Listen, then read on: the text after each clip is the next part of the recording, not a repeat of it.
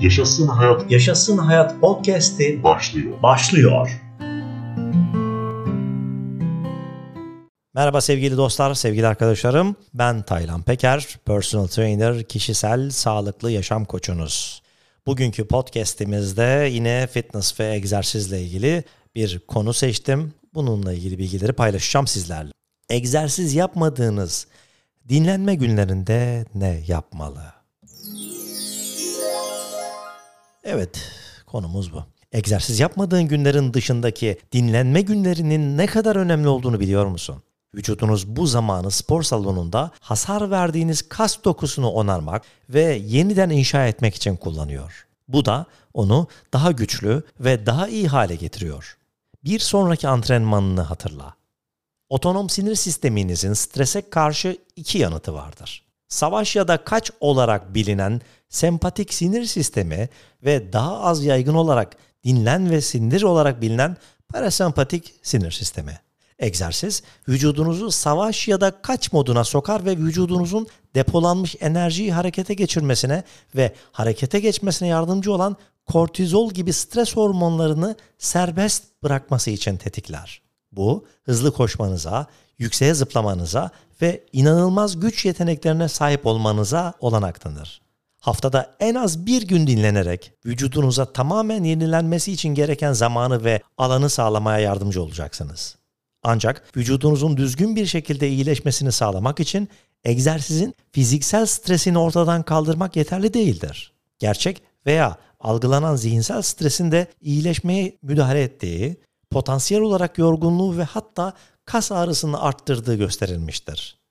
Bu nedenle optimum iyileşme için zihinsel stresi mümkün olduğunca azaltmak ve aynı zamanda vücudunuza büyümesi için ihtiyaç duyduğu besinleri vermek gerekir. İşte dinlenme gününüzü optimize etmenin ve daha güçlü bir şekilde geri dönmenin bilim destekli birkaç yolu.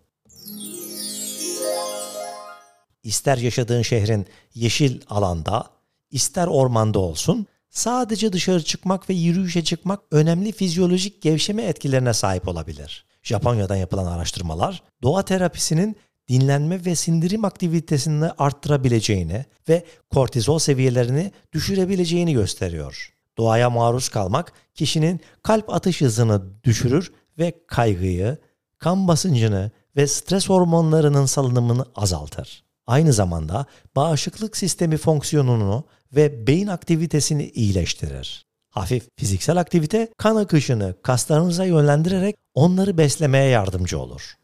Dün olanlardan, yarın ne yaptığınız gerektiğinden veya şu anda başka nerede olmanız gerektiği düşünceleri dikkatinizin dağılmasını, sizi dağınık hissettirerek stres seviyenizi yükseltebilir.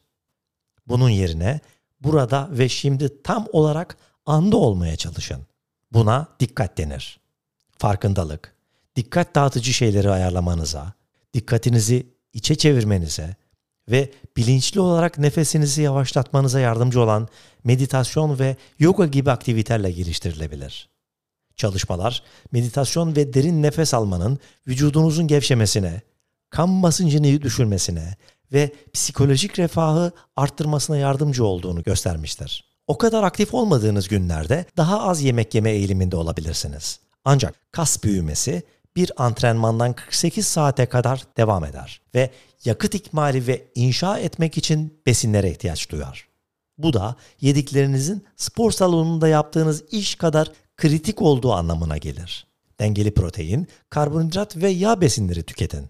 Kas inşa etmek için gerekli amino asitlerle dolu protein dinlenme günlerinde son derece önemlidir. 0.7 ile 1 gram vücut ağırlığı arasında günlük toplam protein alımını hedefleyin. Gün boyunca verilen artışlara bölün. Her 3 saatte bir küçük öğünler yemeyi deneyin. Ayrıca bol miktarda meyve ve sebze eklediğinizden emin olun. Böylece vücudunuz bol miktarda vitamin, mineral ve lif alır. Karbonhidratlar karaciğerinizde ve kaslarınızda glikojen olarak depolanır ve vücudunuz için ihtiyaç duyduğu yakıtı sağlar. Egzersizinizin yoğunluğuna ve uzunluğuna bağlı olarak glikojen depolarınızı tamamen yenilemek 1 ila 3 gün sürebilir. Bu nedenle çoğunlukla nişastalı sebzeler, yulaf ezmesi, kinoa, pirinç ve tam tahıllı makarna gibi sürekli enerji sağlayan karmaşık karbonhidratları seçin.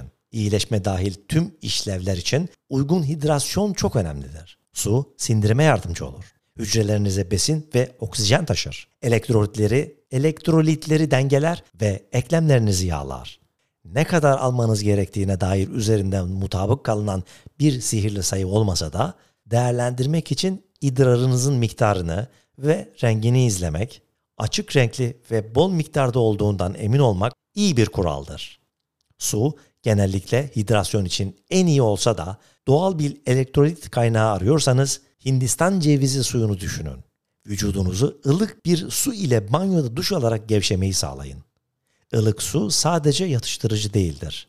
Kas gerginliğini ve ağrısını azaltmaya yardımcı olur. İdeal bir sıcaklık 98-100 Fahrenheit derece civarındadır. Yani 36 derece civarında. Rahatlamanın yanı sıra bu sıcaklık cildinizin yüzeyine kan çekerek daha kolay emilimini sağlar. Stres hormonlarının azalttığı ve gevşemeye yardımcı olduğu gösterilen limon otu, lavanta ve biberiye gibi uçucu yağları ekleyerek banyo deneyiminizi ve iyileşmenizi yükseltin.